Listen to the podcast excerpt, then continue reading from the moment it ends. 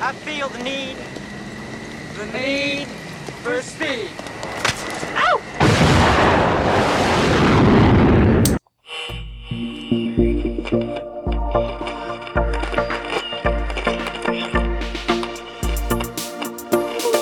Few technological developments have had as great an impact on our lives as These two idiots?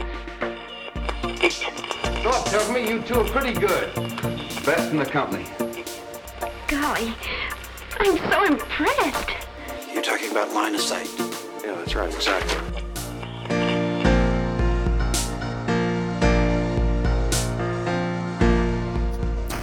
Welcome to Line of Sight. This is episode 138 for May 24.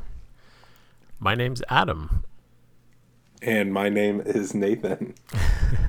Happy Victoria Day, Nathan. And I guess, yeah, it'll be, It'll be- Memorial Day between recordings, I think. Is that right? What's when's. Memorial Day? I don't know. I think that's the Their equivalent. I don't, their equivalent. So it might be this weekend, but it also might be the following weekend, and that's why Top Gun's coming out then. Yeah. Uh, well, you can say that's the reason, but it's not like it was planned. Top Gun's been moved around many times. but eventually planned. yeah, yeah. eventually it's yeah. like, oh, this makes sense.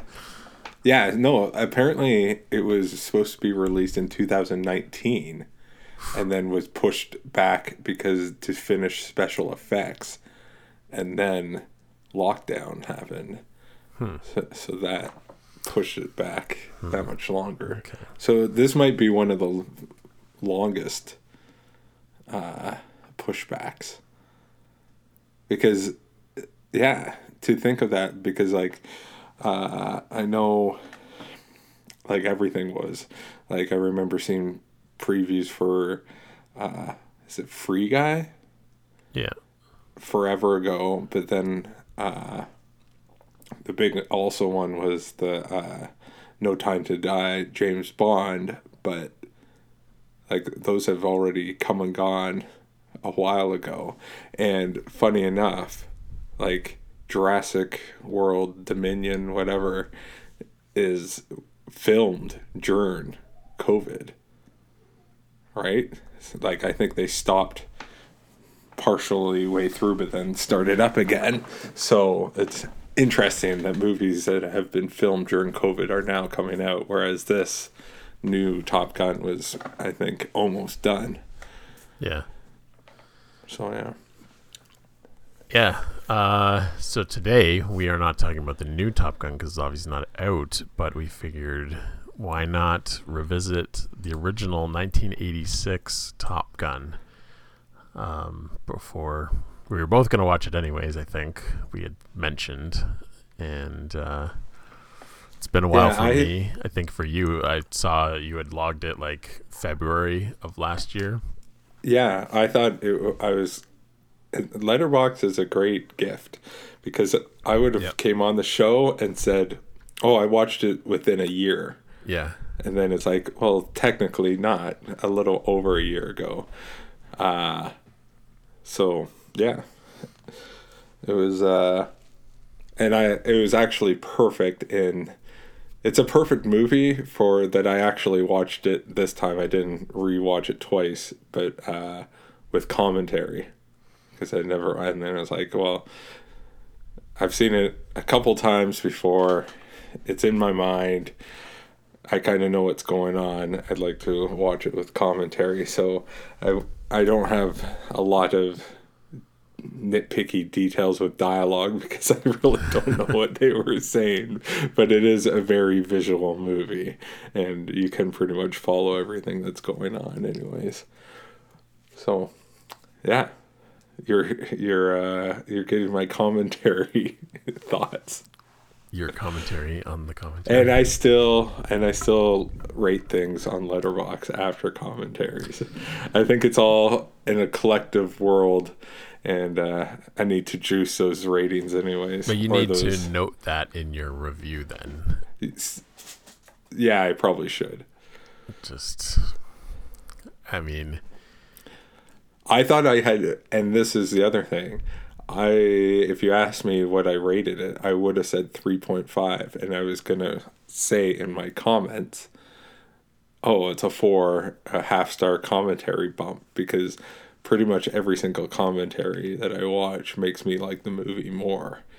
So I was expecting that, but no, the last time I rated it was a four, and I kept it at a four.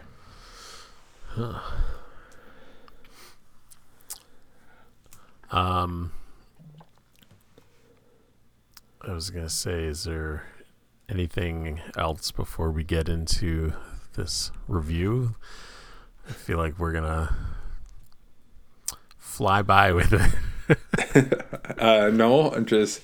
Uh, I was going to probably leave this to what we watched, but it doesn't matter. Uh, over the last week, I just mentioned to you, I've watched like four seasons of Survivor since Friday, just pounding through them. So uh, I'm on the Survivor train, but uh, it's awesome. It's just a blur. It's a perfect blur in that like if did you ever have you binge shows on Netflix or anything? Not often. Like No, me either. with shows, I don't know. It's usually like I'll sit down and watch one, and that's usually it. Uh, I don't tend to watch anything back to back. If I'm gonna do Right. that, I'm gonna watch a movie. The only thing that I've I think I've uh, you could truly say binged have been uh was like the fourth season of uh, Arrested Development. The first time they did, like, they had their three on Fox, and then the first time they had a new season, and I watched that all in one day.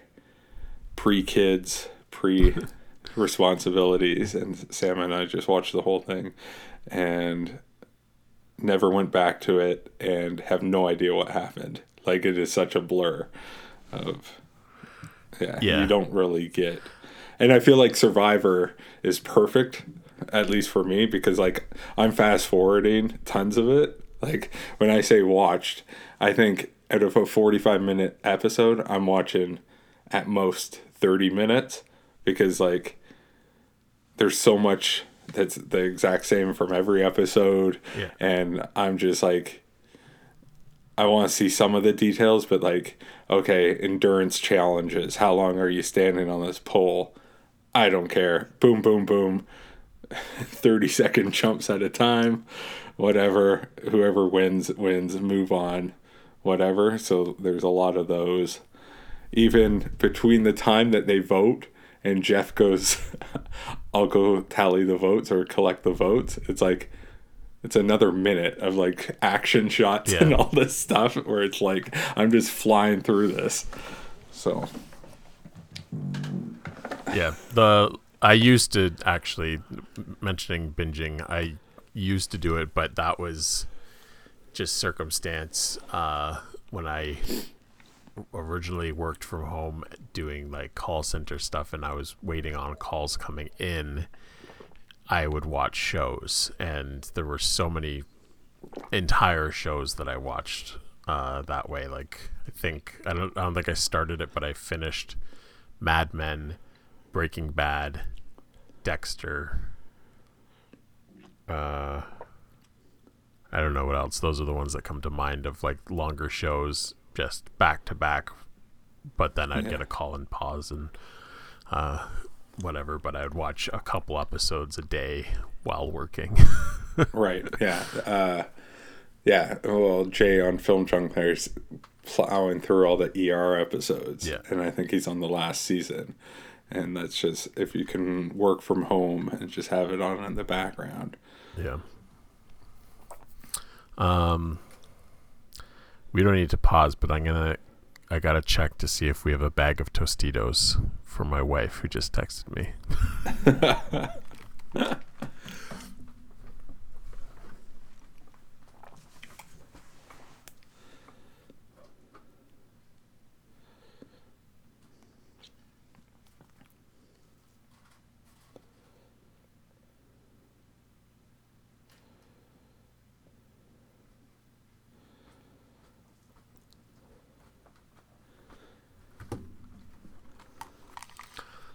glad I checked. I was gonna say we did. I would have. I would have just responded saying yes, but we we do not have Tostitos. This just in.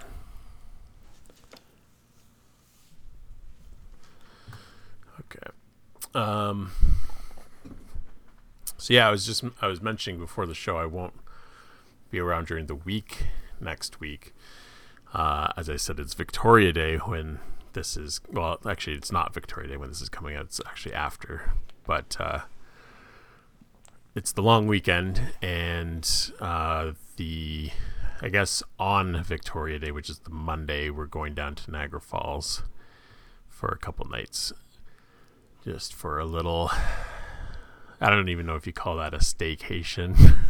we're staying within Ontario, but I think usually that just means you stay at home. But uh, just a little, little getaway because we can, and uh, yeah, hopefully it's nice weather. Um, I know it's supposed to rain soon, so I don't know if that's gonna last.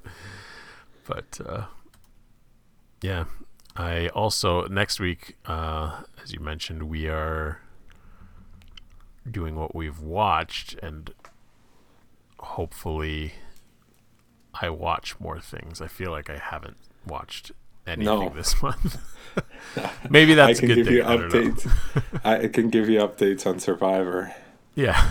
I've watched a few things, but yeah, uh, if I put all my Survivor time into movies, I'd have like 25 more movies. It's been pretty brutal. Oh, And ho- actually, between that and hockey and stuff. That just reminded me of something that I keep forgetting about, and I was probably going to save it for what we've watched, but I'll say it now because I'm actually thinking of it, and those episodes tend to be longer, and this is probably going to be shorter, so I'm going to uh, do it now. I came across this app, or uh, at least, yeah, I don't know how I found it, but it's called Taste, and it is for choosing movies for you. So Oh, it's a little like Letterboxd because you can rate things, but um, it's to it gives you like a percent of what a movie matches with you, I guess, and uh, I, I don't even know why I started doing it. It's not like I need to come up with new things to watch, but I think it's more just so I could decide what to watch, and if it gives me a suggestion and I know I have it, or what. Oh, and also it, it'll tell you when something becomes available on streaming, which is nice. So if you've saved something or like given it a heart or whatever, so that you can watch it later, then it'll give you an alert when it becomes available on a streaming service, and you can put in what streaming services you have. Um, But then the other day, uh, so, something that you just said made me think of this, and I don't know what it was specifically. Maybe something about hockey or watching things. Um, so you can go to browse and do it by um, like trending, mood, genre. Um, I guess that's it. It breaks down. But I was looking in drama, and one of the top ones, yeah, number three for me, ninety nine percent uh, matched with me. The Friends of Eddie Coyle There you go. and I was like, "Oh, I I wanted to do a screenshot, but I'm like, you won't even understand what the, we're looking at if I send this to you." But yeah, it's cool because then there's other things. It's like I've never heard of this, and uh, yeah, it's like, oh, well, apparently I'll like it. I don't know how accurate some of these are yet, but uh, I guess like the more you watch and rate things, the more it kind of gets a feel for what you like. But uh, yeah, it's cool. I don't spend too much time on it, but every now and then I'll go in and uh, it's kind of like is it Tinder that you like swipe right or swipe left. so Right. it'll give you a suggestion and then you can like if you're interested or not, you can swipe uh, right or left. So, and then your level goes up the more you rate things and uh, even adding attributes to things. So you can say like this, what what the what the mood is. If it's dark, light themed, uh, watch it by yourself with friends or family. So it's got all these other stats. And then I don't have this, but uh, if your partner also has the app, then you can see what you've both matched. That'd be good. But I don't think I'll get Brenda on this. She doesn't care enough, and we don't watch enough together. I know what we'll watch together, so that's about it. But yeah, that's uh, Taste. A little plug for this app. I think that's what's called. That's what's called on my screen. I feel like it's not a great name, but uh, yeah, check it out.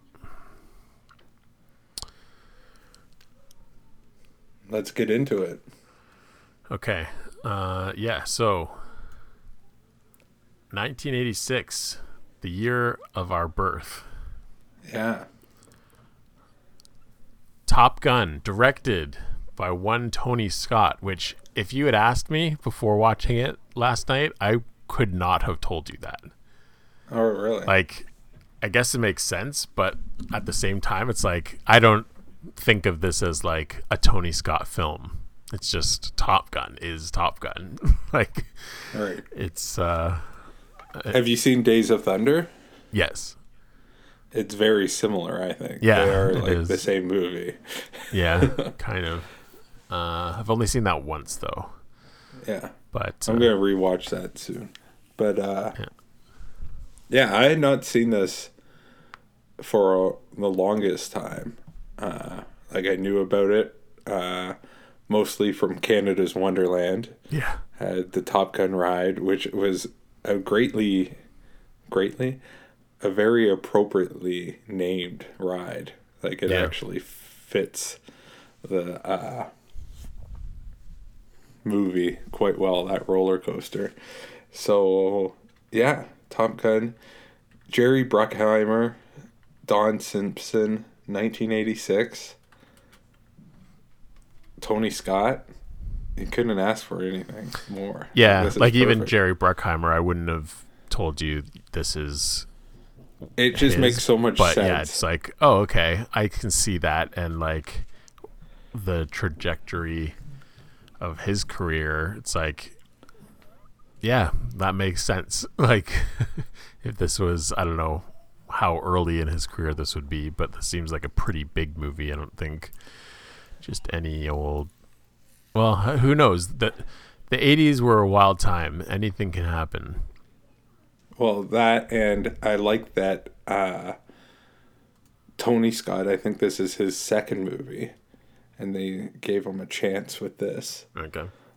And then, uh, yeah, I'm just getting this from uh, Wikipedia and whatnot, and looking up. Uh, uh, Don Simpson and Jerry Bruckheimer films. So there's Flashdance, Beverly Hills Cop, Thief of Hearts, Top Gun, Beverly Hills Cop 2, Days of Thunder, The Ref, Bad Boys, Crimson Tide, Dangerous Minds, and then finally The Rock, where and then Don Simpson died from I think it's a drug overdose. If you want some fun information, just read his Wikipedia page. He was quite the character, apparently. just a crazy wild animal. Uh, and just like and when they got a pile of money, I don't know how much about Jerry Bruckheimer, but like they would like kind of dress the same in black. And just one thing about like the money, he would buy Levi jeans and wear them once and throw them out. like it's like, is it, and something like that is just stupid. Like it's like jeans are like so utilitarian that they can be it's like as if it makes a difference Yeah. like that is such like a bad horrible attitude like i I know if I was loaded down with money, like there would be certain things that I know I would not be like crazy saving and taking care of. But it's like I don't know if I hope I could never get to the place where I'm throwing out jeans because it's like, what difference has it made? like, are they dirty? No. Then what difference? But that's totally off base tangent on uh, Top Gun, but it's just interesting. It feels kind of suited with this movie, 80s. Watching the commentary, Tony Scott saying we were trying to make this like a rock and roll like these guys are rock stars type of thing. Uh, very cool movie. So it does feel very 80s drugs, just full out going for it type of Yeah. stuff. So, yeah. Have you seen this movie quite a bit? I was trying to think, um, like how much I've seen it, uh, or even when I first saw it, because feel like it was pretty late. I didn't grow up watching it. I don't even remember um, anyone in my family owning it. It was probably my friend Aaron that I first watched it with, uh, like in a, on a summer, like, and then yeah, who knows? So like I, I've probably watched it more recently, and not even like in the last couple years, but like last ten years.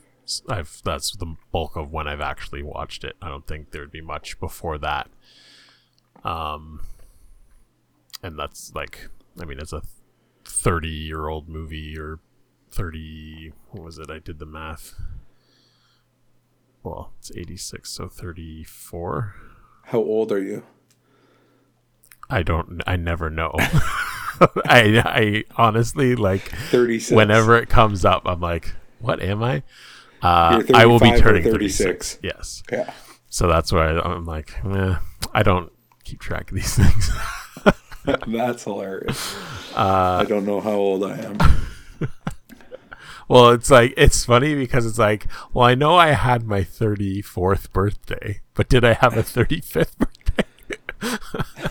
it's like you can have both.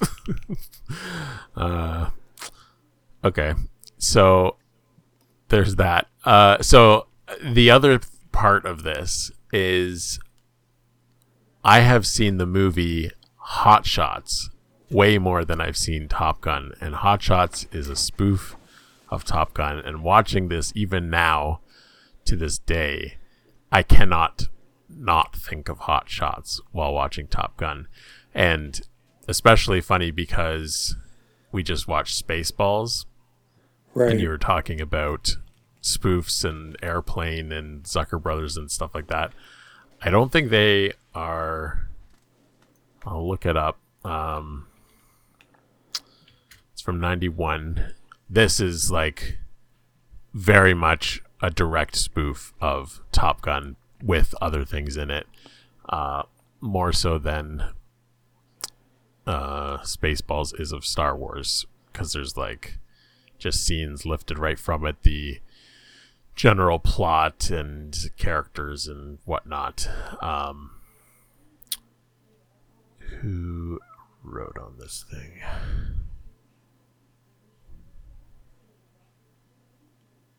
Uh, Jim Abrahams, who is also the director.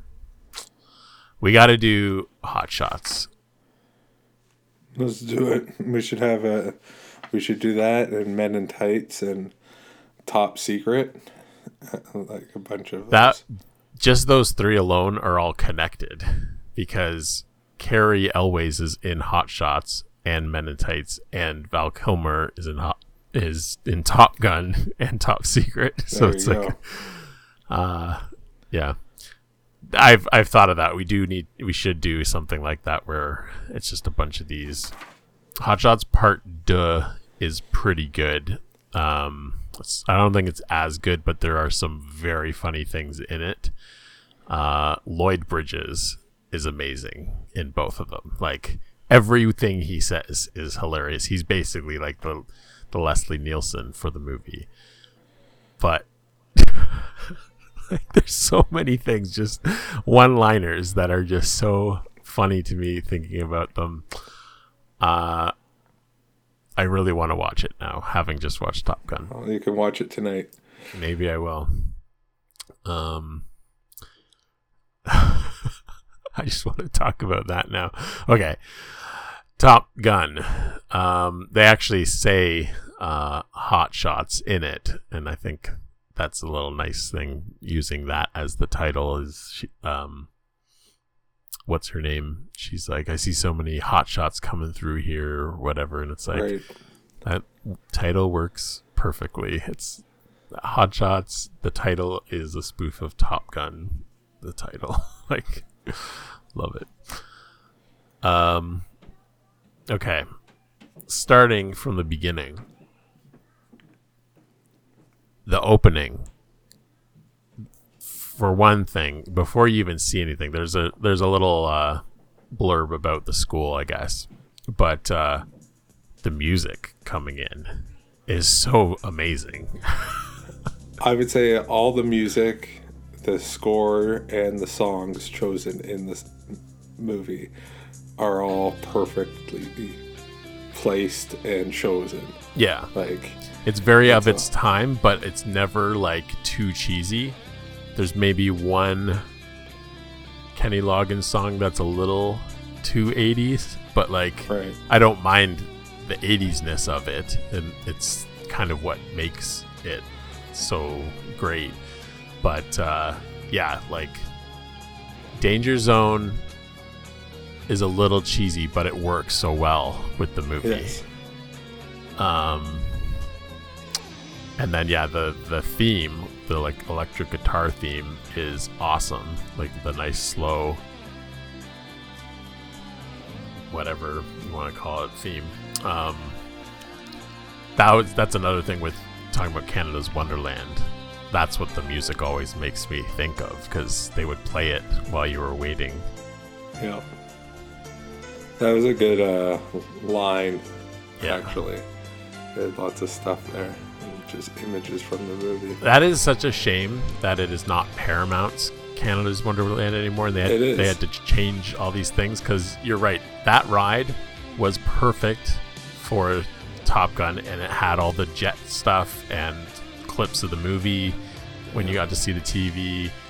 Um, and then now it's called Flight Deck, so it's like I guess it can just be generic flying. Uh, but I think after that one, they also had like a Tomb Raider ride, and that was when you're like lying down on like it was like almost like you're hang gliding. I don't know what that's called now, but like when they put all this stuff into making these movie rides, and then it's like you don't have the rights to these movies anymore. You have to change the name. Then it's like this. That's like changing somebody buying Disney World, and then it's like you're not Disney anymore, but we're gonna keep all the rides. it's like this doesn't make sense anymore. It's not Cinderella's castle. It's Royal Princess Castle. Yeah. like it's just like, and yeah, for sure. And uh, Canada's Wonderland. Thing with that was also nice. There was that one little area where they had like the movie posters, yeah, and they had like the Forrest Gump thing, and they had like a park bench there, and it was just like a little quiet rest area. Yeah. where it's like it felt.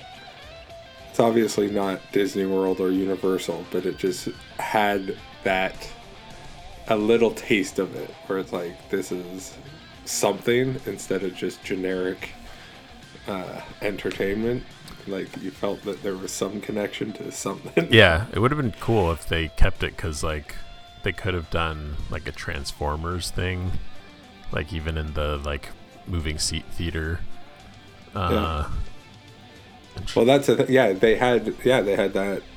I loved uh, Days of Thunder yeah. in the, uh, the theater. Like that was great. Yeah. Man, this I haven't been to Wonderland in so long, and I don't know if I'd be disappointed going now. But those those rides in the theater, there were some amazing ones. Like James Bond was so good, Right. and I guess that was probably around the time of Goldeneye. So it was like the game, but there was just like a lot of cool things, and it was like this first person view, and it was really cool. And yeah, I don't even know if I ever got to go on Days of Thunder. I think by the time I was going there, it was gone. See, that's a thing. Uh, that's funny. The James Bond thing. I have it in my mind what it was, but I don't really remember it. I know that I've gone on the Days of Thunder one dozens of times, so I, I might so we weird. might be the exact opposite. there. Yeah, there was just uh, there was a time I don't know what age I would have been. My family we got season passes. Yeah, Like it was just it wasn't until I don't know grade seven or eight, and then we got it for a few years and then stopped. But Yeah. uh, yeah, no, that was the thing, and I had older cousins and brothers, so then like I was once I was allowed to tag along with them. So I don't know what years those would have been, but yeah, it was great. so Uh, Top Gun. one thing, yeah. So Top Gun. Listening to the commentary, I'll just throw in some tidbits here. Michael Eisner and Jeffrey Katzenberg greenlit this thing because they were working at Paramount at the time, Okay. and then they left for Disney, and it was greenlit. But then everyone that actually had to make it, they weren't part of the group that actually made it or anything, and the, uh, yeah, it's just interesting. And then also just uh, how Tom Cruise was associated with it uh, before Tony Scott was hired, and it's uh, just before this. Uh, Tom Cruise did Legend with Ridley Scott, and you see that in a, quite a few of their movies. Uh, most notably, I would say Denzel Washington worked and made awesome movies with both Ridley and Tony Scott. So it's just good stuff in there. This, uh, let me check Tony Scott, but uh, on IMDb, this is the first movie for Tom Cruise in his known for. Uh, it doesn't show in Tony Scott. I thought for sure it was when I looked the other day. Uh, I think on um, Letterboxd it sorts by popularity by default, and I think Top Gun might be his top, or that or True Romance. Um, Really? yeah, Tony Scott. Yeah, no, Top Gun is the first. Yeah, I could see that. I'd be surprised. I just feel like on Letterboxd, would be Letterboxd up there's a certain audience, and they would right, right. lean more towards True Romance, but I don't know how it uh, how it bases that if it's just logs or or what. But uh, yeah. Yeah. Um, but what I was gonna look at was for Tom Cruise. What was this after? So you said he did Legend. I know he was in lots of things when he was younger. Um, I don't know when Like he did risky business before this as well. Okay. Yeah, risky business and all the right moves. So I wasn't sure. Yeah, I guess yeah, he's pretty young in those. Um post outsiders. Okay. So he, he it didn't take long for him to get going.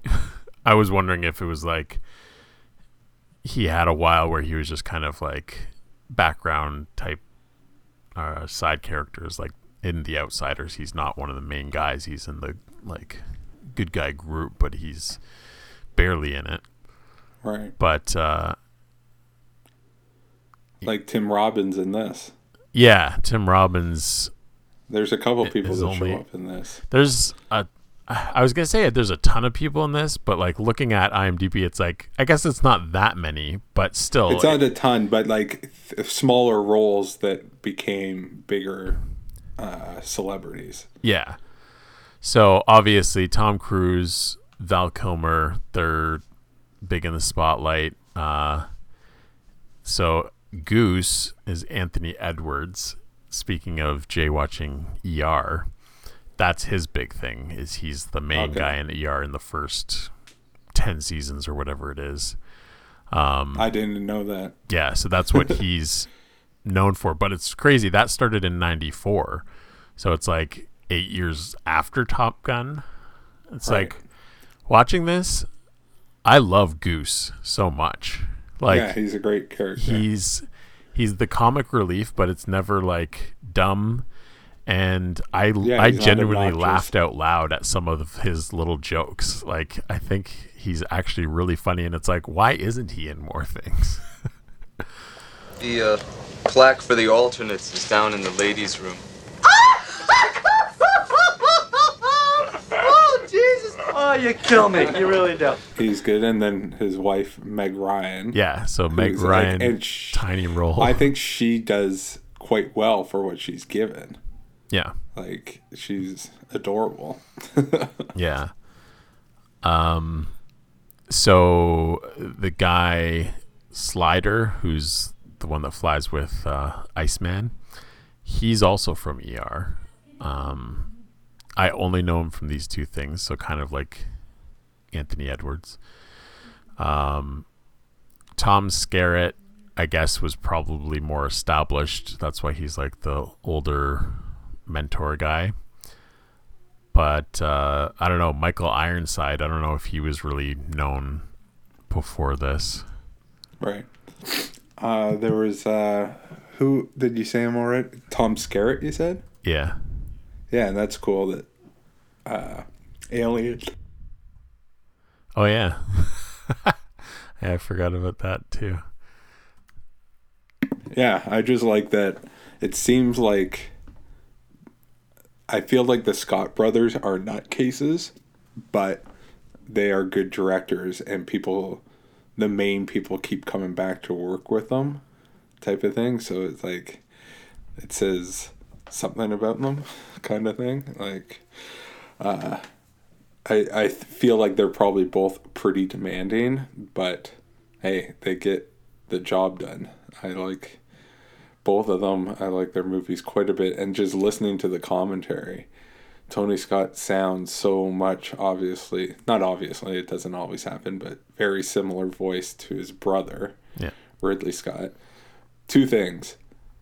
I love them both for doing commentaries on pretty much everything they do and giving you like that extra making of movie stuff. Like they're just I feel like they're not above that and I just say that with like a little snobbery, not snobbery, but like judgment towards Spielberg, where it's like he never Yeah. do- does any commentaries, and it's like frustrating Yeah. because it's like, why wouldn't you do a commentary? It's well at this point it's like, well now I have to never do one. Like he's Right. sticking to it just because. It's like right, and on. it's like, give us. I would love to hear him just sit with whoever and talk about Jaws for two hours. yeah. like it, uh like but i feel like that's like a artistic i'm an artist decision where it's like i i just the movie speaks for itself and there's nothing more i want to say about it kind of garbage uh not that he said that maybe he said that i don't know i'm just guessing but i love the, the scott brothers for talking and it really makes me sad that Tony Scott died or he killed himself, which means he died as well, I guess.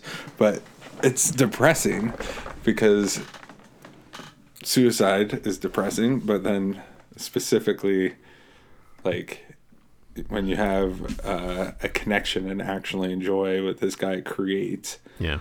and he was still pumping out good things, like later on Denzel stuff and like Unstoppable is a good movie. like it's uh, he is awesome, and if you what if you call something a welfare version, what's the real version? Like he's the platinum, he's the real thing, gold standard.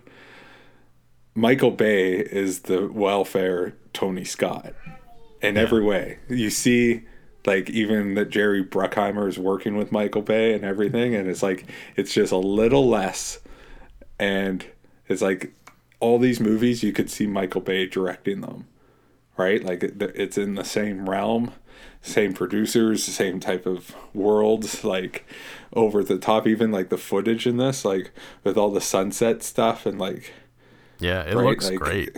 Like oh, it looks so awesome. much of it and i mean it's it must have been a challenge because like especially the flying stuff Oh, keeping yeah. it interesting and never being confused like i don't know what's I- happening like I really paid attention and it helped because so on the commentary there was the uh, Tony Scott's on there and then there's two or three naval aviation guys and then maybe there's I like know, another I think- writer a producer yeah the writers are on there.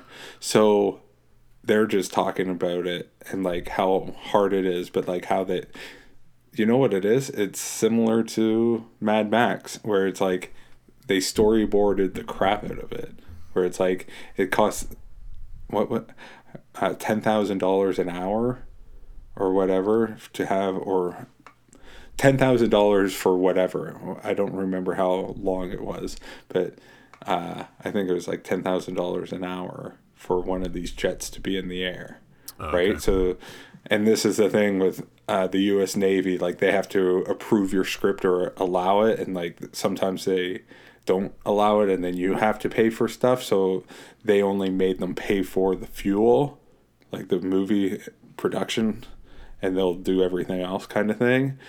Uh, whereas like some movies are way too expensive if you had to rent or I don't know how it works, but yeah, like uh, in the commentary it said they just the studio just paid for the fuel, but uh, yeah, like it actually looks awesome for what it is. It makes me really excited for the next movie because we've got 35 years of camera improvement. I was surprised on how like really paying attention. Like there's some good quote GoPro shots in this where it's like on Yeah. the side of the wing Yeah. so like you actually get to see stuff and uh them spinning in the air and stuff is pretty it's impressive. Like there's nothing like a jet. Like these things are like yeah engineering Oh. marvels. yeah especially when you get to see them doing real maneuver type things and it's like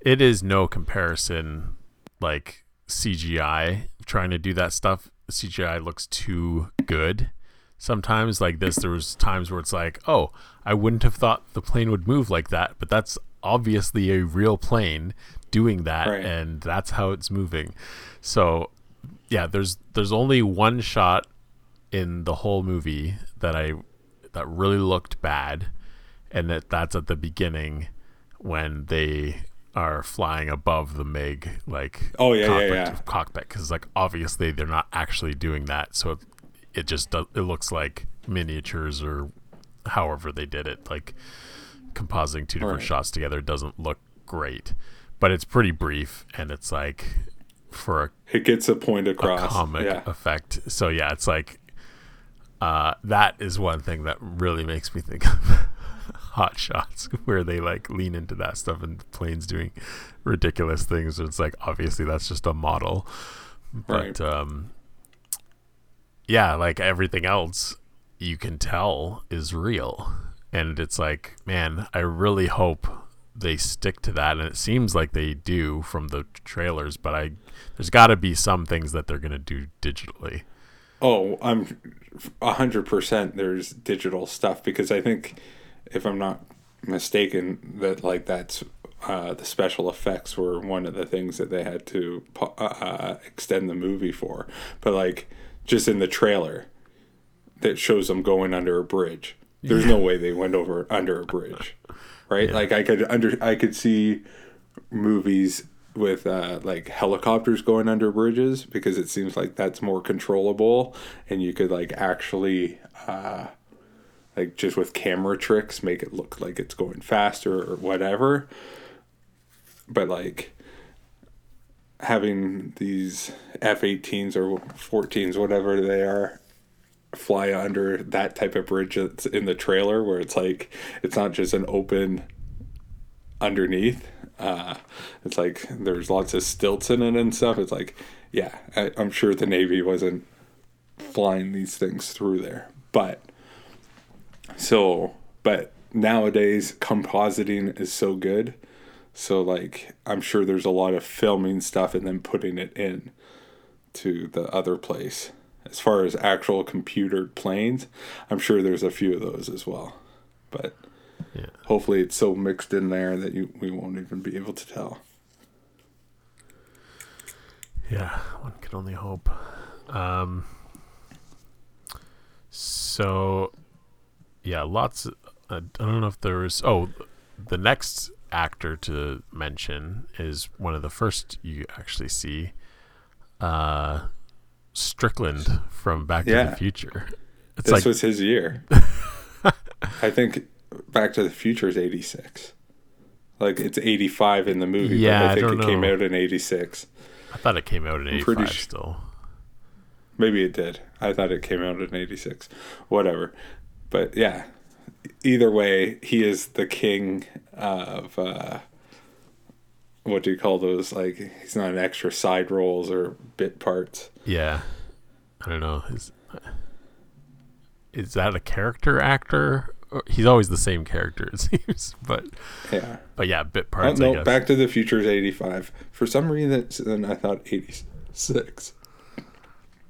Um, Like it makes sense it's 85 because it's 85, but I always thought that like yeah, they really lean into it. was- so I would think that they try and release it that year, so it's like it feels like right. it's happening.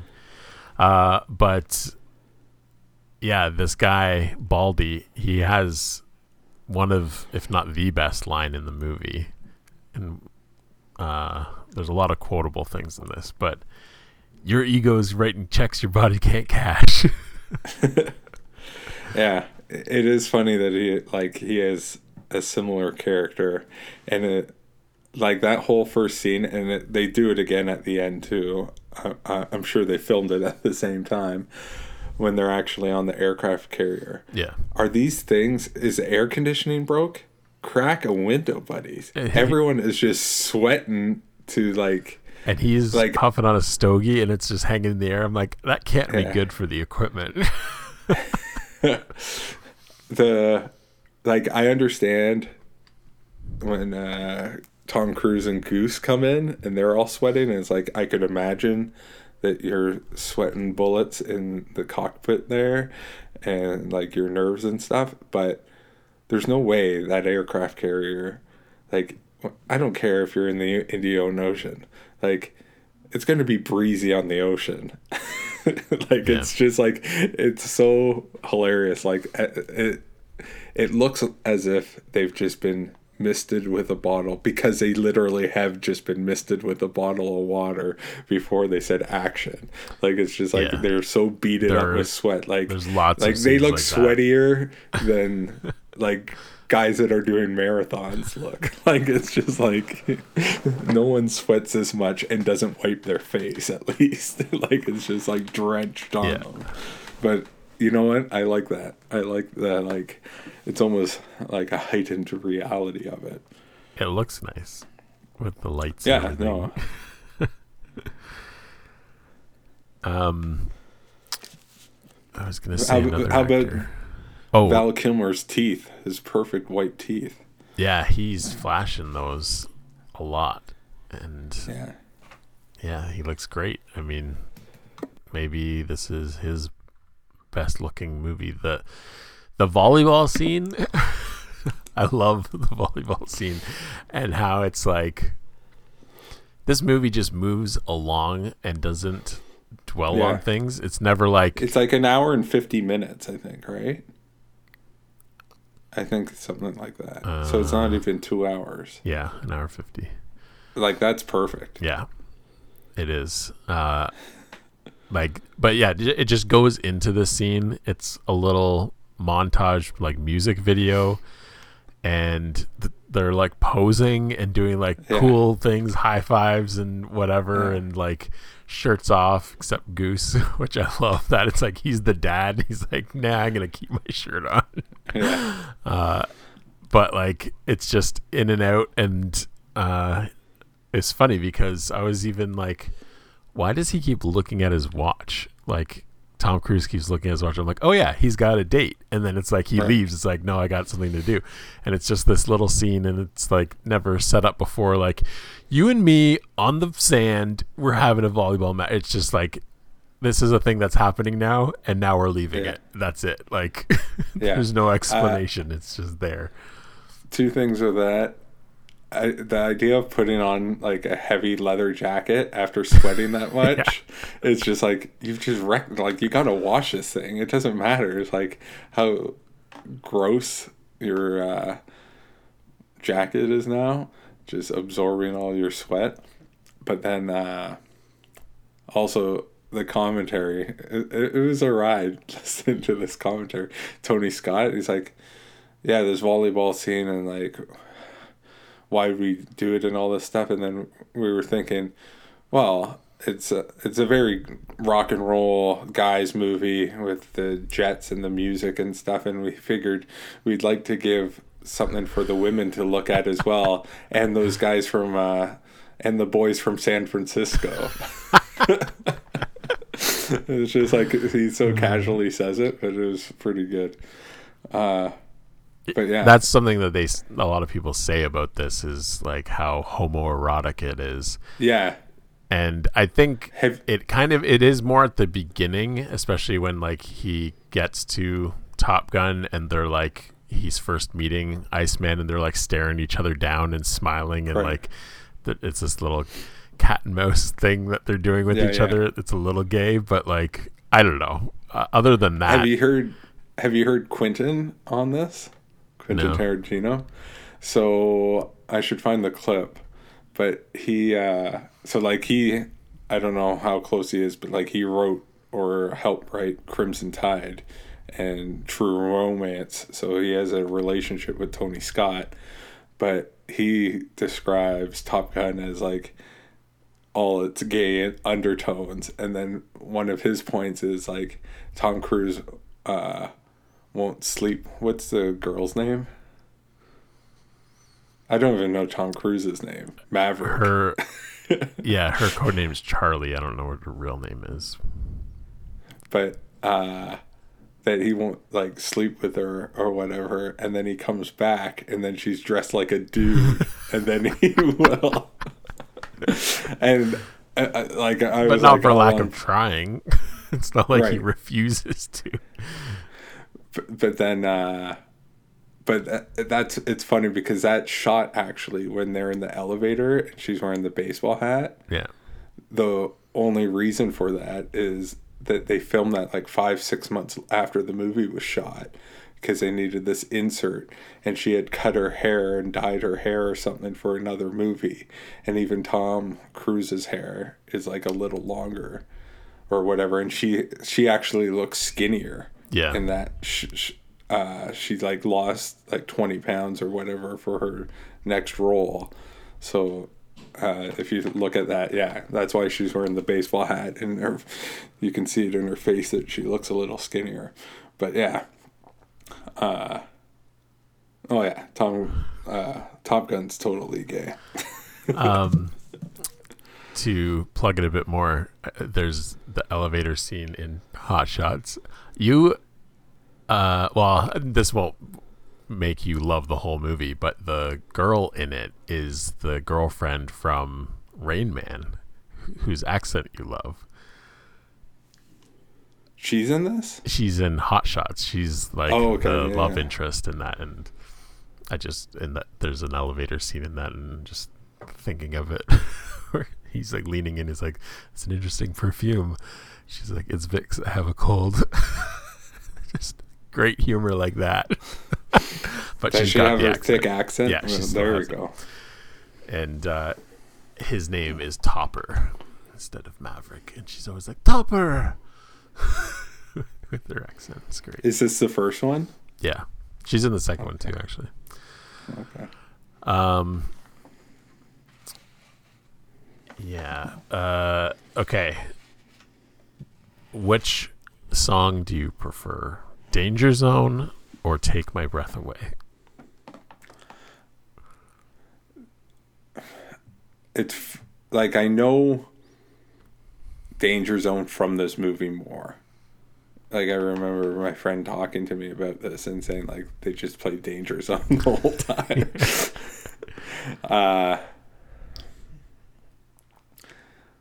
like take my breath away. I feel like I've heard that just on the radio, like 88.5 and Well, stuff. yeah, both of them Like, I think still will get played. Yeah, but like I feel like Take My Breath Away has a life of its own outside of Top Gun more than Danger Zone.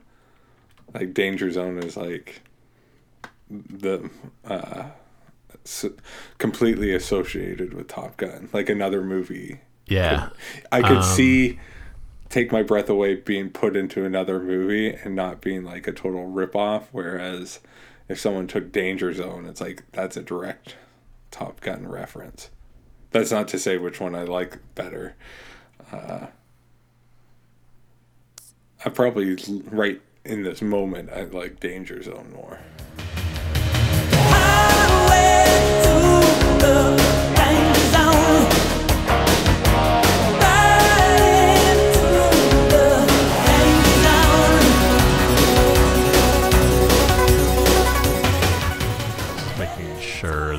Uh, it was written for the movie, and it is.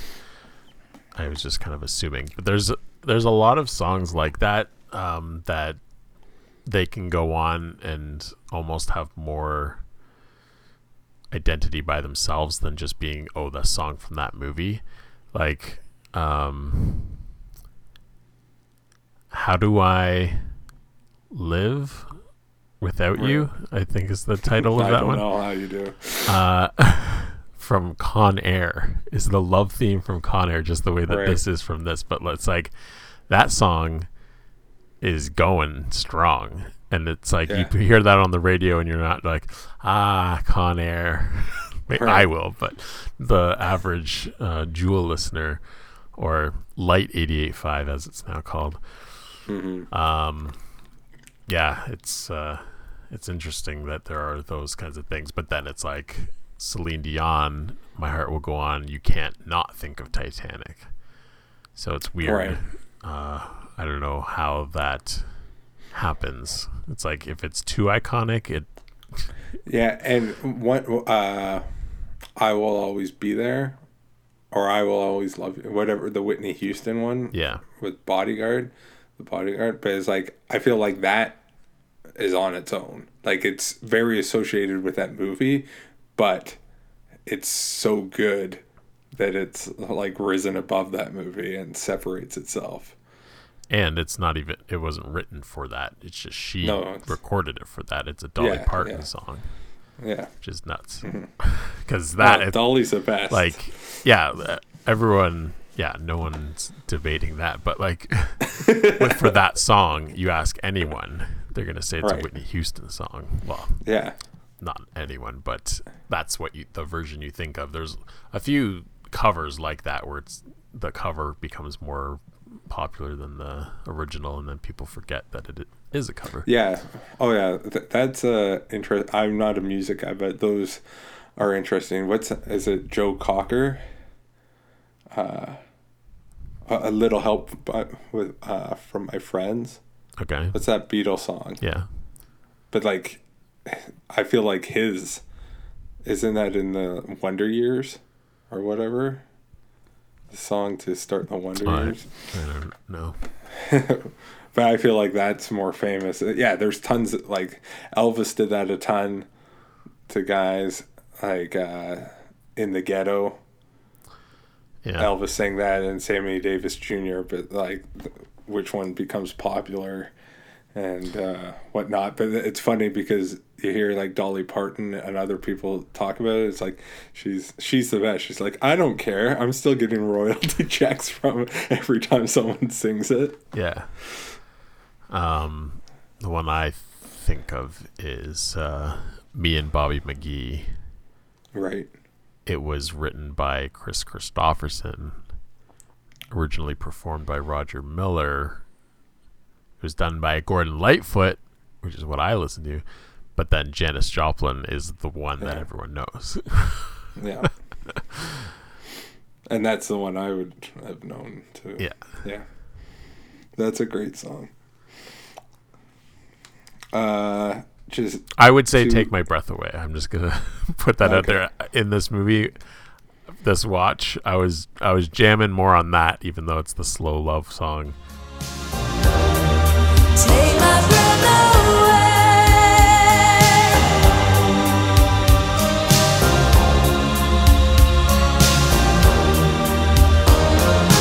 Watching, I keep waiting, still anticipate. what's the Righteous Brother song that they sang? You've lost that loving Yeah, feeling. love and feeling. That's great. That, that it's amazing. The Righteous Brothers are amazing. Like genuinely amazing. Like it's so sing alongable too. Yeah. And fun.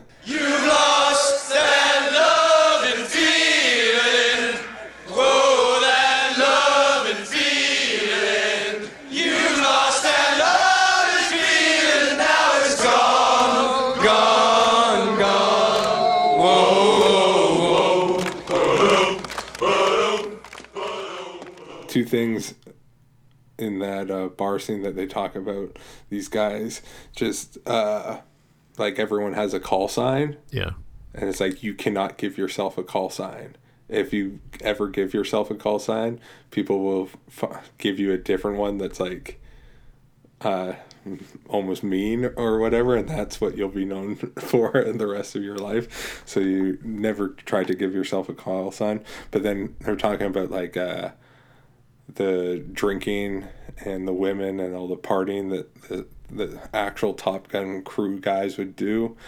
But then uh, how they had a line like that, like you have to be completely sober when you're flying. So the line was uh, 12 hours from bottle to throttle. like the, the last sip, you have to be at least 12 hours till you're going to be in a plane. I don't know if that's enough to sober you up perfectly if you're completely hammered, but I'm sure it gets you pretty close. Yeah.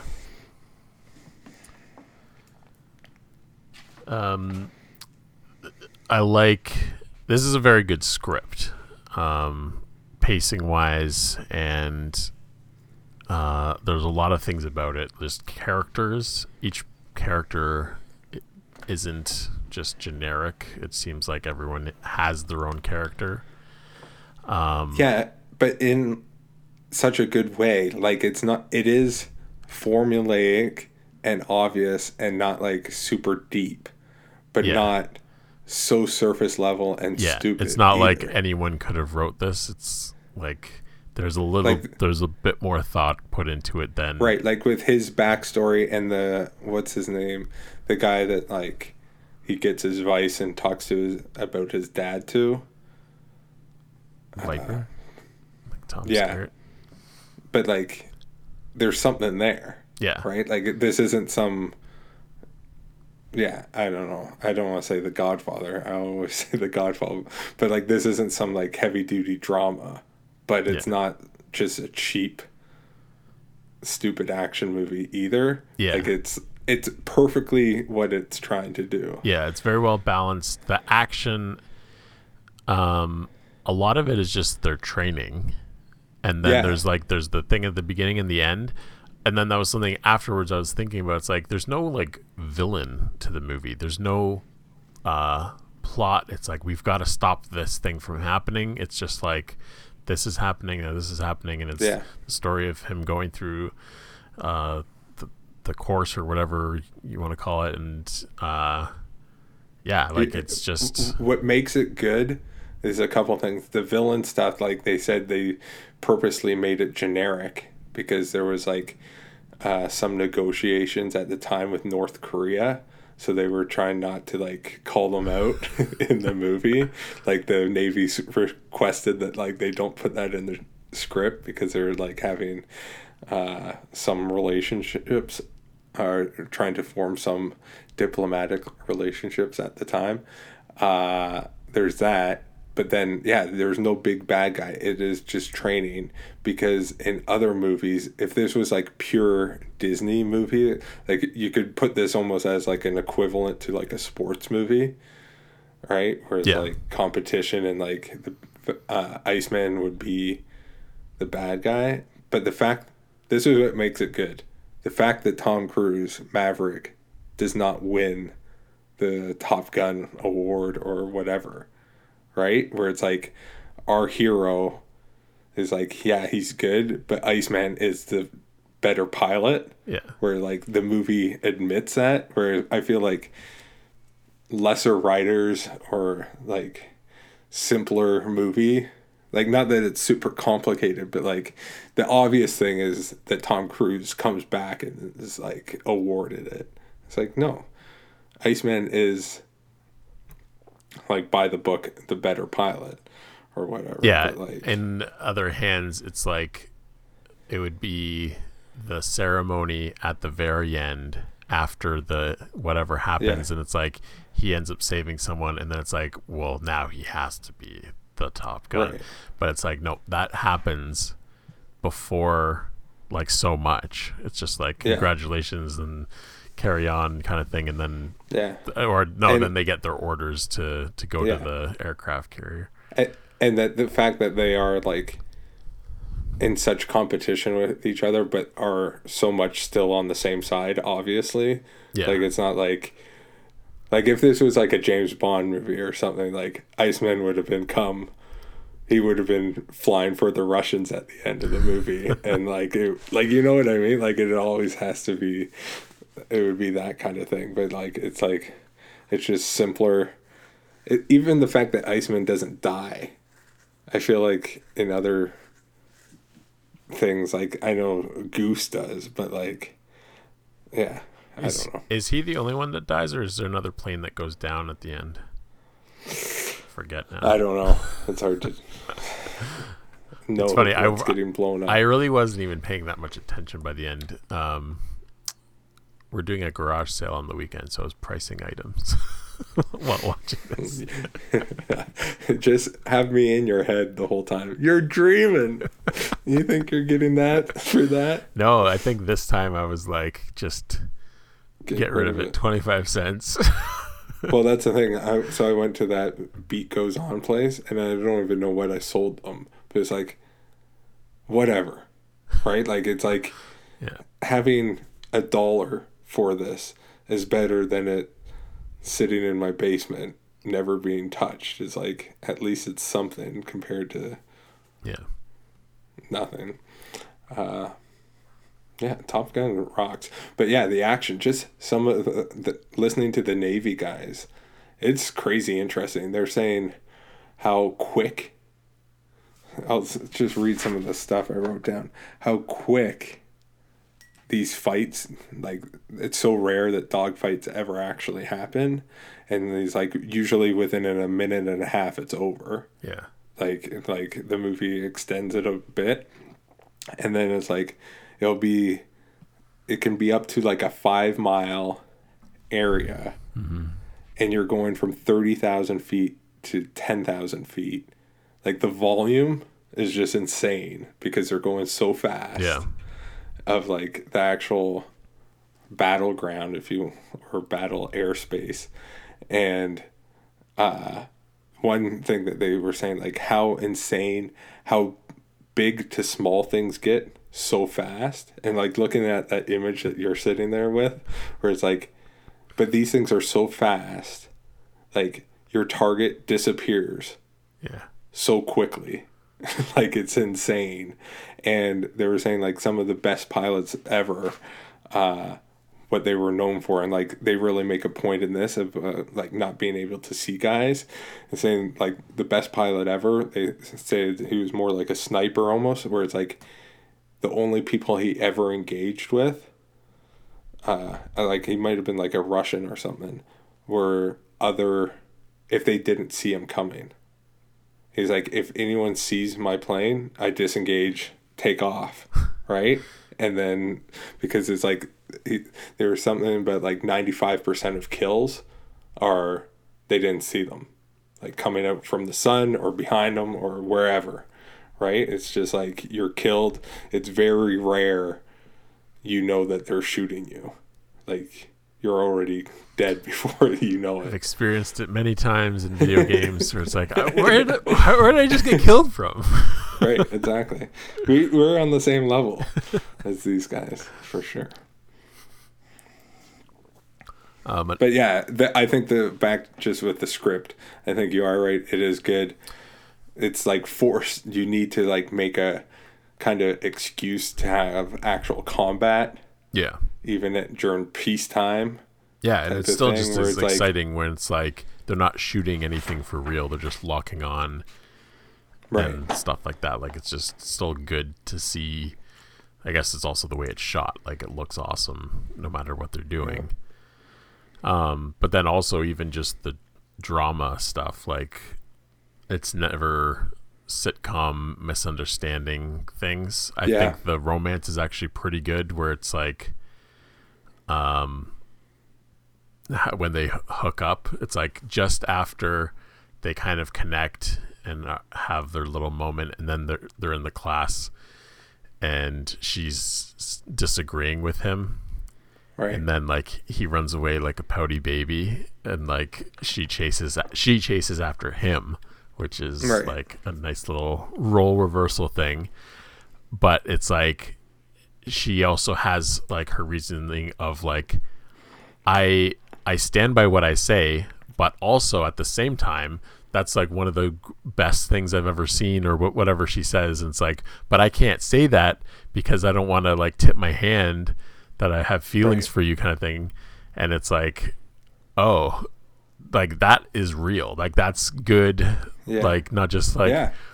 oh why why are you treating me so badly and it's just like i don't know they could have been way worse than what it is That's but that's the thing. This movie, you're right. It sticks the landing. It could be way worse. Yeah. Like all that kind of stuff is not like amazing, but you're right. It's not horrible. It's not stupid. It's actually, uh, in some instances, pretty good. No, that's that's exactly what it is. I think when I write my uh, Oscar-winning screenplay, I'm just gonna have nailed on the wall. This is not a sitcom. No sitcom misunderstandings. yeah That's yeah, for sure.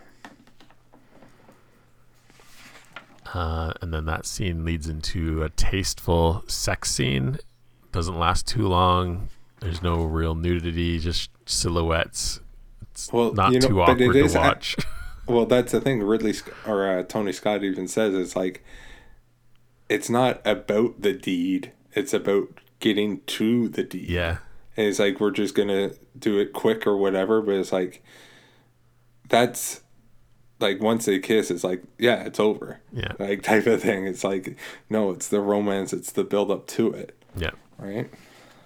I love the sunset shots, like awesome, great. Uh, yeah, I love that.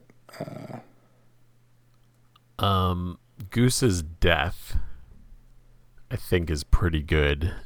Um, it's not too cliched. I I don't know if it's maybe that this sets up the cliche for other movies to do it, but um, I don't think it's too heavy-handed. Like you see Meg Ryan a couple times before, but I don't think she ever has a scene of like, "Oh, I love Goose so much, I don't know what I'd do without him," or something like that. Like or it's so telegraphed. yeah, like it's it's there, it, but it's not blatantly said like that. You obviously do get that uh, connection between them, and it's like they're obviously really in love, and it's not just like a oh, this is the old ball and chain kind of relationship. And then I don't I don't get emotional when he dies, uh, but I think Right. it's still pretty good. See, that's the thing. I think, like, I don't know how you would do it. I'm just saying, like, uh, not a better movie, but like a different movie or whatever. Like if you could reach the point where you're crying when Goose Yeah. dies, that would elevate the movie even more. Like really pull at your heartstrings. But I'd prefer this way than something cheesy and over the top where Tom Cruise is just screaming his head off and like overreacting. That's actually what I like about him too, where like he's obviously upset, all this stuff. People get fried, like get the jitters and stuff, Yeah. and like it's like people getting knocked off horses, and these Navy guys were saying this, where it's like we all know people that have died, and we all know people that have quit after years of doing it where it's just like they just don't have it anymore. And it's like it's too it's not like i don't know. It's not like flipping burgers. Like you make a mistake up there you're gonna die. Type of stuff. Uh, so all that kind of stuff i think is uh, yeah it's awesome and they were saying like how kind of realistic it is and how some of the dialogue in the cockpit like how quick it is and you don't know what they're saying all the time Yeah.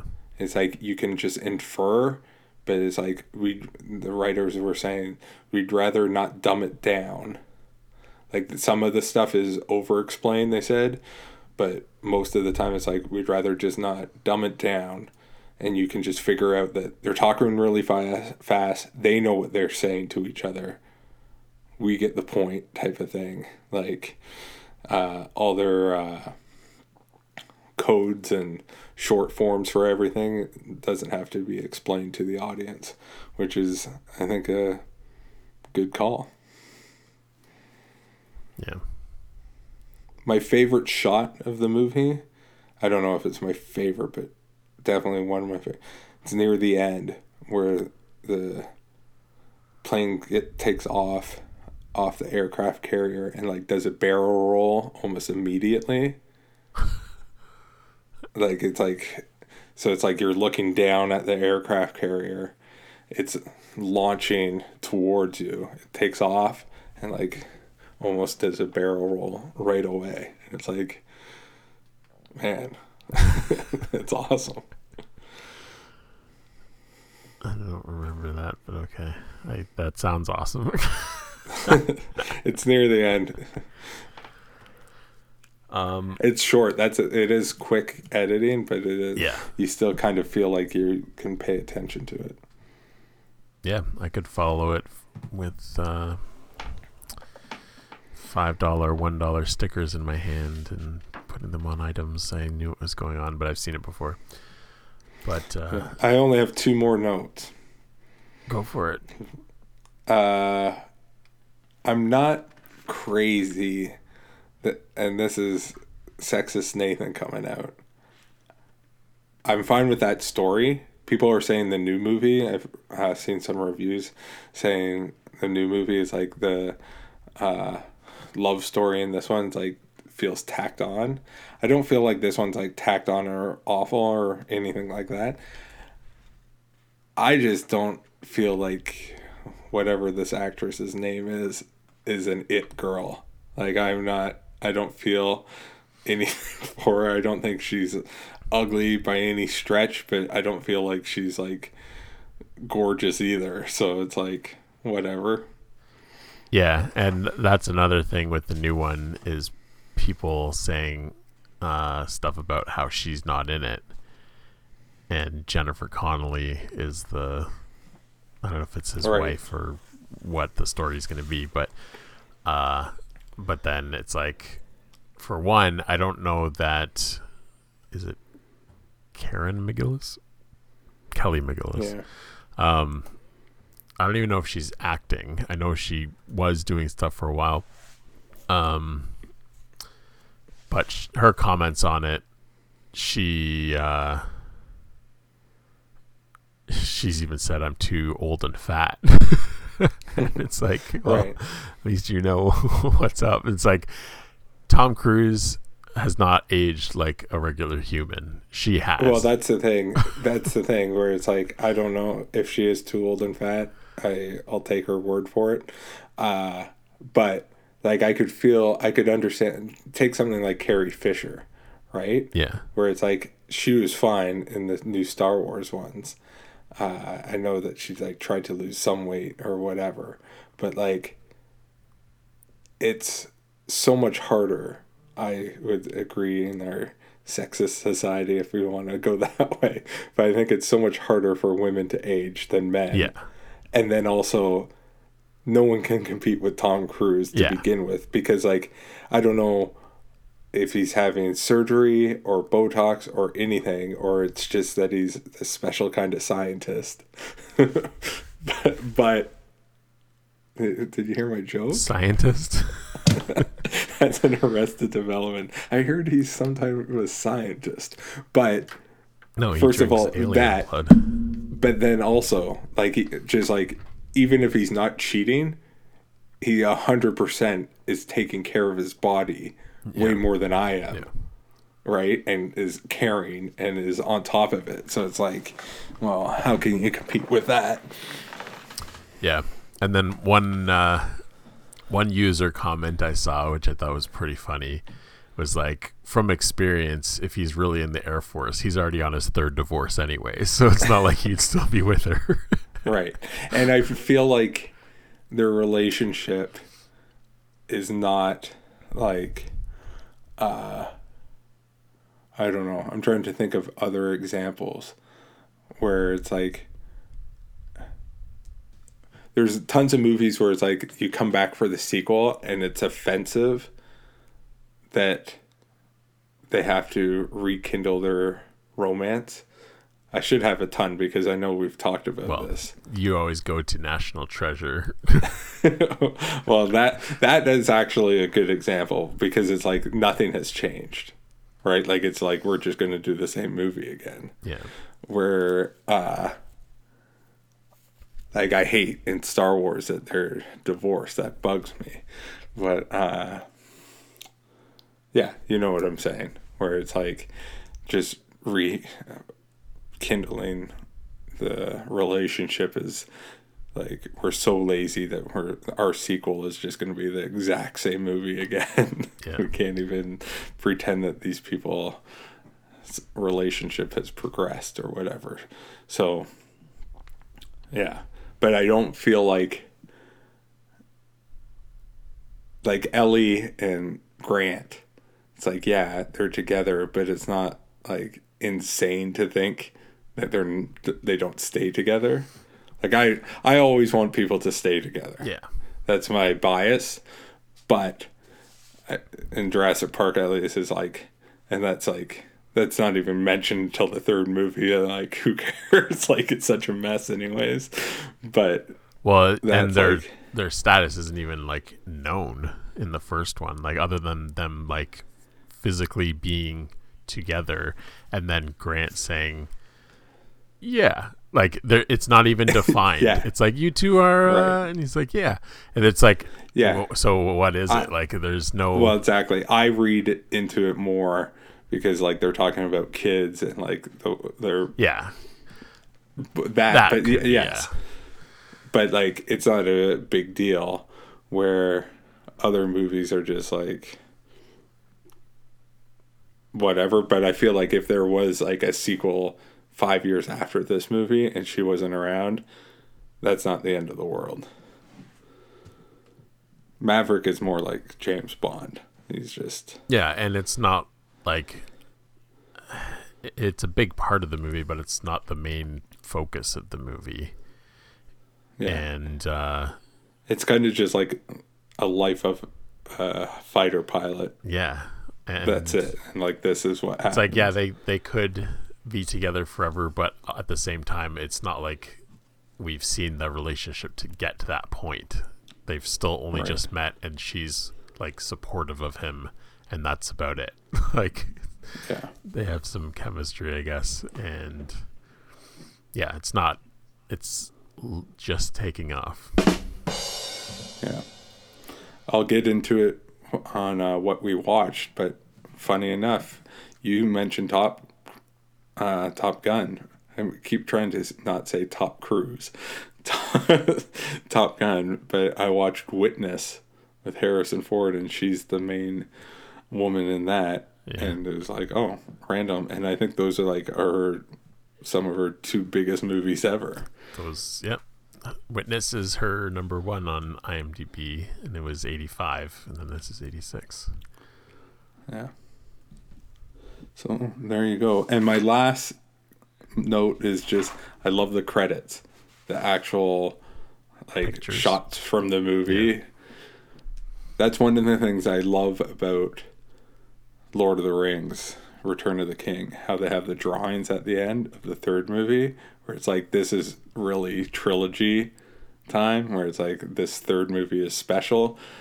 I like mov If I ever had anything to do with making a movie, I would push for putting the credits up. Like even the Avengers, I like how in Endgame they had the signatures, but even in the Avengers movies, like they have a special little uh, thing for the main guys. Yeah, and the first two, I love. Yeah, for the Avengers ones, I think they're pretty good, especially the first one, where it's like extreme Yeah. close-ups of things. Yeah. and, like, I like the th- second one with the statue. The statue's cool too. It's a little less. Well, I guess it still focuses on that person when their name comes up, but yeah, the like marble statue is pretty awesome. I don't know what Yeah. happens in uh, Infinity War. I feel like there's probably nothing. I don't think there is because it's a downer. Gone. Yeah. Most people. But it it like the, these types of movies like sitcoms would do it or whatever, but it's like it kind of just like reminds you of the fun you just had. Yeah. Where it's like, oh, that clips from the beginning of the movie and that was fun. Yeah. It's like it makes you leave with a positive note. Yeah. Um. So at the end, they uh, Strickland asks what he wants to do. You can you can be posted at wherever you want to go, and he's like, I think I'll be an instructor at Top Gun. So, from what I know of the new one, he's like coming back, which makes sense. It's like 30 years later. So it's not like Right. he's going to be there for the full 30 years, but this is where it leaves us is he's choosing to be an instructor at Top Gun. Yeah, I'm quite excited for it. And I like in the trailer, it's like I didn't think that I'd be asked back. And they're like they're called Orders Maverick. Yeah. It's like that is such a good like that fits into this movie as Yeah. well, where it's like it's like not stupid but not like brilliant or like it's just like a good line. Yeah. Um, so here's some things about that going into it. Um, so it's interesting that you said it was was it filmed in 2019? You're saying? Or I think it was like wrapping up. It was- it was almost going to be like released in 2019 maybe. Okay. Because right now it's 36 years later, but I guess it could have been 33. Because I was just thinking, there's Goose's kid in this. Right. He looks to be like four or five. Right. And then, so it's like, okay, even if it's 33 years later, if he's like 37, 38, Right. I don't think he, Too Miles old. Teller is that old. Um, so they've DH'd him, the character, a bit, unless uh, Goose knocked up Meg Ryan before dying, which maybe it could be revealed that he's the younger brother. yeah, I don't think they'll go that deep. no, they just you, everyone will accept this. Doesn't matter. I think that's good casting, though. I think he looks like he could Oh, be with the mustache, Yeah. the skinny face mustache is perfect. Yeah. Um, Tom Skerritt was 53 in this. This year, Tom Cruise turns 60. There you That's go. nuts. But I don't know. Subtract three. Still, he's older than Tom Skerritt was Yeah. when this came out. Uh, it's like the famous Harrison Ford and uh, Sean Connery. Like, Yeah, but that's in one movie. This is just to compare. Like Tom Skerritt's seen as old in this. no, but Harrison Ford in Indiana Jones four was Oh, older okay. than Sean Connery Right. is in Indiana Jones three. Yes. Yeah. Um, and I also give this a four. I was kind of thinking I- I'd go a bit higher. I and after this talk, it makes me think it should be better. Yeah. I should pump it up. but it doesn't have like an amazing rating anywhere. It's it's a 6.9 on IMDb, 3.3 Letterboxd, so those are pretty close. Rotten Tomatoes, critic score, 58%. Like what I what was is wrong say with this fifty movie? three.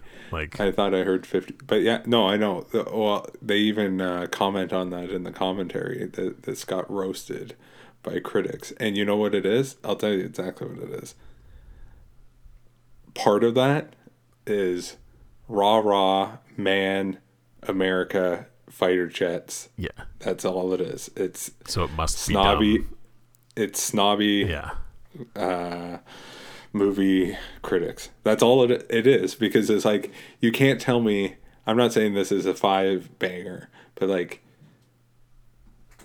it is. It succeeds in what it's trying to do. It is good at what it does, like, and it's and at the time it was special. Like they were talking about, like Howard Hawks was like the last guy to try to film like airplanes and dogfights and stuff. Like these aren't uh, they and they were like, let's try to do Star Wars but real life or whatever. Whereas as far as like the X wings go, or and yeah, it's it's insane to say it's not a pass. Yeah. And then it'll be Like, interesting the new one coming out cuz I Right. bet it'll like the way critics critics are. Well, we'll see what the movie's actually like, but I feel like it'll probably end up with a higher score. And then but at the same time it's like you think this is better than that? Like it doesn't make Right. sense. Yeah. So yeah, that's uh, that's it for Top Gun. That's um, oh yeah, they're actually uh, just sc- scrolling through IMDb. The other guy that I was going to mention that's in it, the black guy, is uh, in Die Hard. He's the hacker guy, one of the bad Oh, yeah. guys. And I, I, I think I just never realized he was uh, in this. When we were talking about, or when I mentioned franchises, that would be one we could. We've done one for Die Hard, so we could go and do the other ones. Yeah, actually, I was thinking that. I was thinking uh, for Christmas we should do Die Hard 2. Yeah, and like I was thinking, it was just like oh franchises. And it's like we've done a few, like we did Alien, and Die Hard, and it's like there's a couple that we just did the first one and didn't start off the franchise or anything like that. Yeah. But yeah, Yeah, we didn't do Aliens. no, We've talked about it because. because we did like Alien and then like the Thing. Right, yeah. But yeah, Yeah, sort of. we yeah, yeah. Um yeah, there's the possibilities are endless. The only thing that holds us back is time. because we'll come up with these ideas and then we don't have time to watch multiple things. Ti- so what one at a time works. I I think we should do some Star Trek. You're not a big Star Trek guy, and I think you should be forced to watch. Yeah, I'm not opposed to that. Like Right. No, I know. See, that's the thing. well, uh, and it'd be fun to go through them with someone that's not. Yeah. Like I'm not huge into them, but I know them. Uh, but then it'd be fun to go through some of them. Like there's 13 movies, uh, including the three new ones. So. Uh, there's plenty of stuff there. Talking about Star Trek, talking about time, Star Trek uh, generations. Time is the fire in which we burn. Is the line in that movie. it's uh, it's an okay movie. uh, one of the trivia things on the Top Gun page was uh, at the real Top Gun school. Um, they impose a five dollar fine to any staff member that quotes the film. and uh, another nitpicky things for there's like uh if orders ever came in well first of all in the top gun school there is no prize it's just like a training thing there's no competition but Okay. for movie license it's like we need to have Yeah. somewhat of a competition it's like they would have never received orders like that and if they did they would all return back to their home This is like 24 Base. hours later. right that they're being sent but it's like no they would all be returned home and then some guys would be shipped out or the people already there would have dealt with it type Yeah. of thing so but There's no other pilots. yeah exactly a it, well it, it's uh it's the mighty ducks 2 problem where it's like oh okay this You're the best of the best. We need you. this team only is you. team america now this team that barely won Yeah. Good stuff I like to think though, just uh, talking about the real school, um, in one of my top 100 movies, Fired Up, about cheerleading camp. There's a scene where they're all watching Bring It On, and it's just like everyone in the camp with this big projector, and like everyone's quoting it along with it because they watch it every year.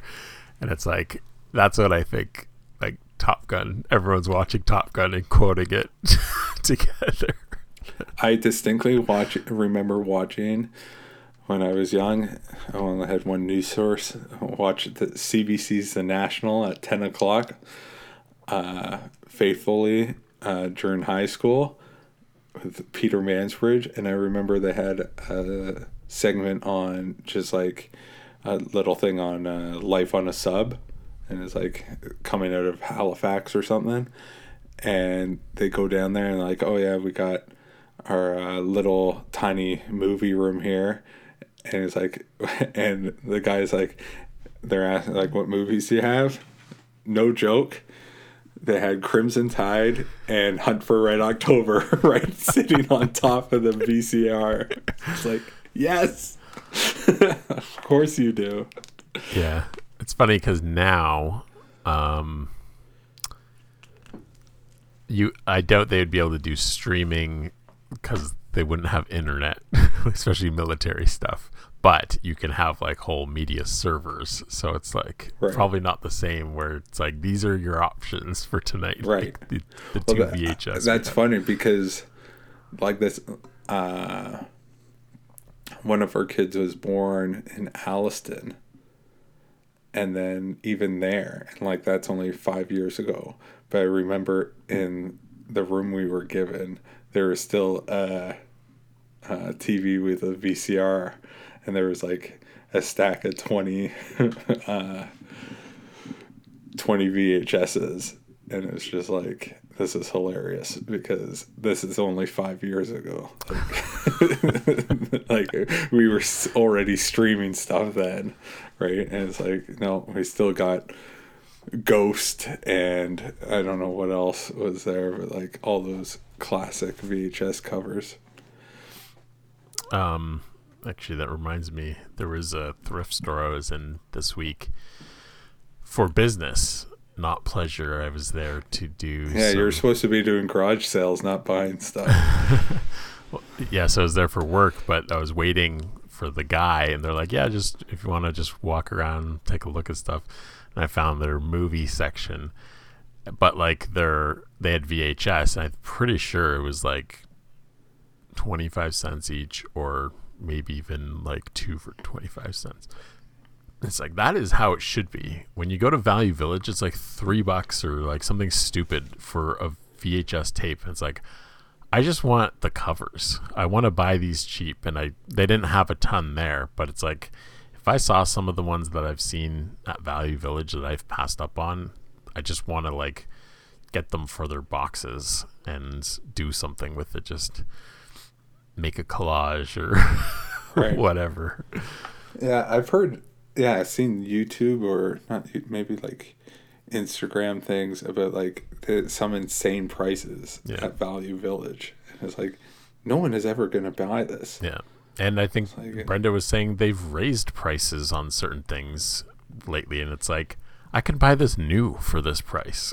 Yeah. like, Well, that was the thing. I, so I went to that uh, physical media place. Uh, what was it called again? I don't know. the beat goes on. beat goes on. But there's some stuff in there. Like I showed you that one, thirty six ninety nine for Toy Story Blu-ray Steelbook, and it's like, yeah, I guess if you're into steelbooks, Yeah. But so many other things where it's like, even their four Ks, like they had a very small amount of four Ks, but it's just like, I can literally buy this on Amazon for two dollars more, brand new. Yeah. And it's like these are in good condition, so whatever. But it's just like this is not anything. like, and I I bet you there's things that are like almost too much. Like where it's like you could br- buy brand new practically uh, for cheaper or identical. I don't see how places like that place had barely had any Blu-rays. Not barely, but like they had like two shelves. The rest of the store is records, CDs, and DVDs. Like Was that the one we went to, or another one? no, this was that's Deja Vu Oh, okay, disc we went to, and th- because I was out near Steve, and then I was near Oakville, so I went down there. It was interesting, and I only got I bought for no reason at all Aliens because it had a cool like special 30th special edition and there was like a booklet that came with it so it's like that's what i already own it can stream it on disney plus but Yeah. whatever Well, I will say I didn't walk away from this thrift store empty-handed. I did Okay. pick up a few uh, Blu-rays for. things for the garage sale Well, actually, I so one sort of um, because I was upgrading from DVD to Blu-ray. I picked up Happy Gilmore, so I can sell my DVD. Uh, and then also along with that, The Water Boy, which I didn't own and I haven't seen for a long time, but I recall it being like the beginning of the end. Like it was still good enough, but it's not quite as good as the ones before it uh, of Adam Sandler stuff. Like it's one of the dumber characters, but still pretty funny at parts. Uh, very quotable stuff. And then, uh, shoot, what's the other one? Oh, Argo, which I've had in my hands many times. Where it's like, should I buy this? I don't know. I I don't That need was- to. there was a argo on 4k and i already had it on blu-ray that i did not buy it's like i don't need this Yeah, and it's like these were three dollar Blu-ray, so I was like, fine, I'll do it. and then one DVD for two dollars, starring Russell Crowe, who I've been watching. Well, I only watched one thing with him. Uh, I picked up Noah because I know you had mentioned the beginning of it, and I'm like, I'll watch this. Like, yeah i don't think it's the beginning but yeah you'll know it when you see it Okay. It's like, yeah, I'd like to know how this ends.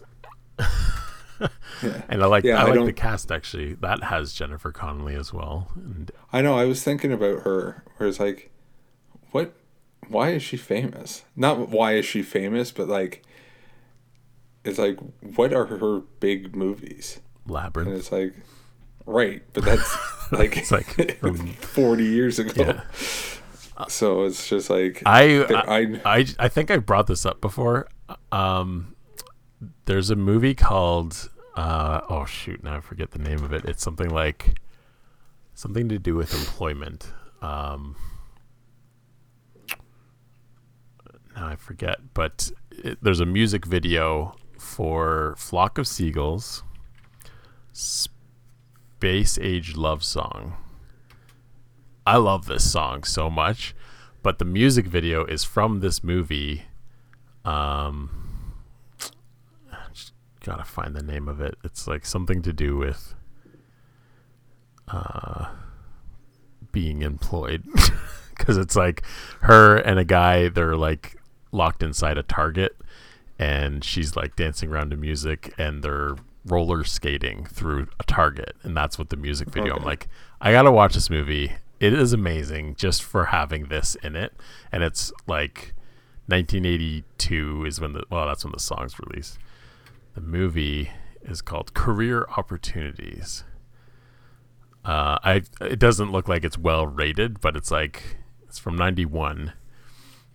Uh, so it's like young Jennifer Connelly. It's like she is like one of the most gorgeous people alive at, in this mo- like movie. It's like I want to watch it because the scene and this music. It looks. I'm sure it's way shorter in the movie because they reuse a lot of clips but like I will put on this is my Dolly Parton uh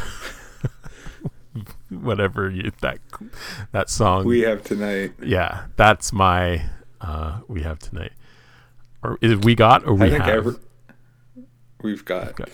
I'll watch this vi- music video for one the song is awesome and then just the visuals of roller skating in a target is awesome Yeah. No, but yeah, she's like okay. What movie? She was in Alita Battle Angel. She's in A Beautiful Mind. also with Russell Crowe Yeah, I'm trying to think. Uh, yeah, like I could name off things she's in, but th- not that they're But big that I've movies. Like but that but that I've even seen. I've seen House of Sand and Fog because I think I don't know if I had to read the book for school or something, and then I just watched the movie instead because it came out.